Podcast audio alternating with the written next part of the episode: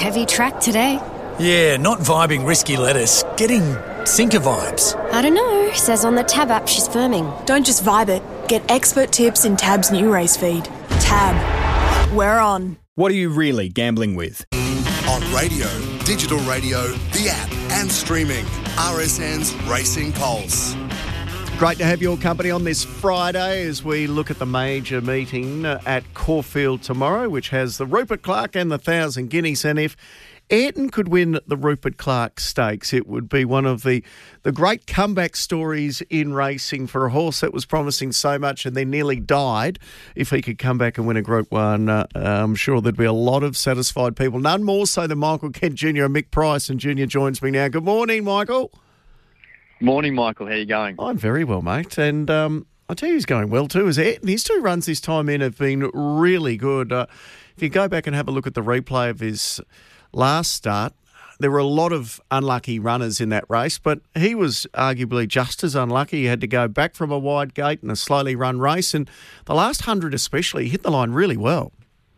Yeah, he was fantastic. Um, I think he might be back, the old boy. He, he he was very good first up, albeit it wasn't a strong listed race, and he had a perfect D lane ride. But he's taken immense confidence from that, and I still was unsure whether we'd see him, you know, really come back. But I think last start told us plenty. Um, I think most winners on the day on Derby Day came from lanes one or two, and from barrier 17 we rode him back, and he flashed home late.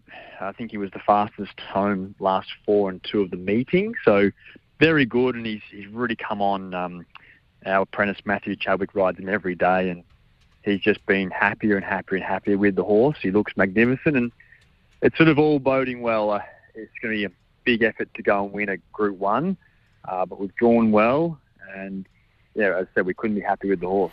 Yeah, as you mentioned, the gate's all important. He's five from five. He's never been beaten at Caulfield, and he's four from four Caulfield track and distance over 1400. And the race shape on paper looks like it's going to suit him perfectly. There's going to be some really good speed in the race, and he should be just sitting behind it.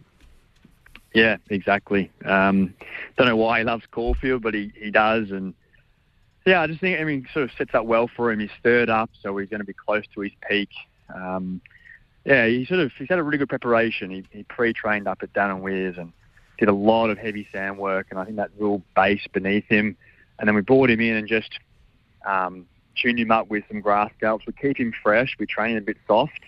Um, you know, we asked Matt Chadwick to go out and sort of go five, five, three, two on the bridle, and he's seriously pulling his arms out, doing 24, no faster than 24, 24 and a half, and that's what keeps him happy and save, save his best race day, and it really seems to be working for him. So, um, he, you know, no doubt he was lost the last two preparations, but just feel like he's he's somewhere back near his best. I don't know we'll ever see his best, but he's he's going really well the horse, and uh, it'd be it'd be great. Daniel Moor's riding in fantastic form too, so hopefully we get a bit of luck. There looks to be good pressure from a few drawn out wide, and um, yeah, I think barrier six perfect. He's twelve dollars. I, I think he's good value in what is always a very open race to Sir Rupert Clarke. Are you confident he can win?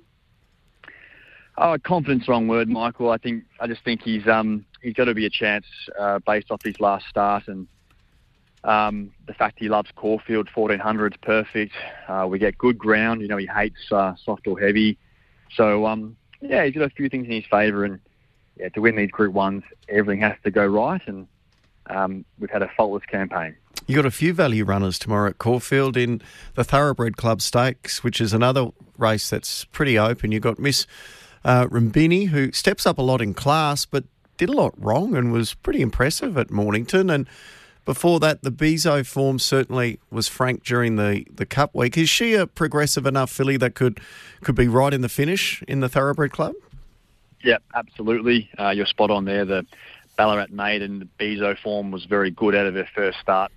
Second start, I think um, Jordan Childs, by his own admission, said that you know she got him out of trouble there. It was um, she was off the track most of the race and still kept coming, and um, you know has pulled up well and come on for that. And she might just be a filly that's still on the up, whereas all these have been running all through the carnival and um, could be um, on the way down. So I think drawn a nice gate.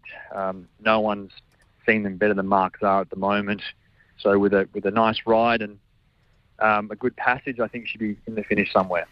And gee, it'd be a nice little fairy well, uh, fair, a fairy tale send off for D. Oliver if you could provide him with his 6,000 guineas when a vibrant son, who's another one that's having a big throw at the stumps, stepping up from a maiden to Group One class. But again, you've got a bit of form through Roll on High, who beat it uh, at its second start, and I don't know what she beat at Geelong, but she did it very easily.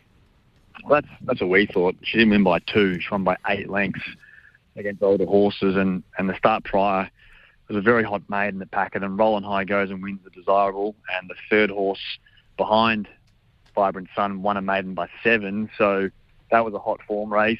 Um, she's pulled up particularly well. I think Tom Stockdale said he couldn't pull up after the line at, at Geelong when she won by eight, so she's got good capacity. Um, hopefully she's sharp enough for for a guineas, but uh, why not? She's pulled up great. Uh, she's been down at the beach during the week, and her rider thinks she's come out of the run better than she went in. So I uh, would have preferred to drawn a little little neater, but um, she'll be up there and forward and uh, give plenty of cheek. What's your record on the thousand guineas? You ran it three years ago, didn't you? Yeah, that was that was our first Group One partnership with Odeum. Yeah. COVID year, so um, I couldn't even. I was down selling up for the next race. So I wasn't even in the winners' room. But um, there, was, there, was, no owners present, so it was a bit bit different. But uh, yeah, nonetheless, it was an exciting moment. And you got Deep Striker goes around in the Country Cups final. Another one that's drawn very awkwardly. He's got ability. He's got form behind Floating Artist a couple of starts ago. What do you do from that gate? Yeah, he he get he's always so slow away. Yeah. So the draw the draw is not great, but it probably doesn't matter anyway.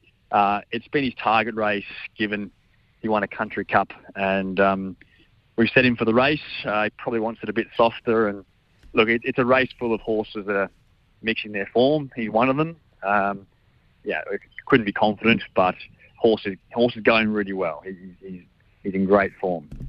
You've got a, a few interesting runners.